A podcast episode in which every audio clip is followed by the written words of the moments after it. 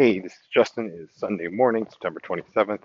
Um, excited, been messing around with LinkedIn stories for the last uh, two days here, basically doing quick captures during the walks of things I'm listening to and things that I'm creating during that time.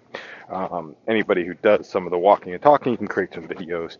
My preference is the audios because I like to be more present out there in the world and just like see what's actually you know happening as opposed to focusing on the videos. But the way I'm thinking about it was one, just a capture of what's actually you know what's happening, um, what's getting created, what's getting listened to. I'm listening to Tom Green podcast right now. He's about to go into a van for a long trip to um, with his dog, and he's going to be doing recording um, in the van. So it's set up like as a mobile studio, which is a aspiration of mine at some point in time to do something like that.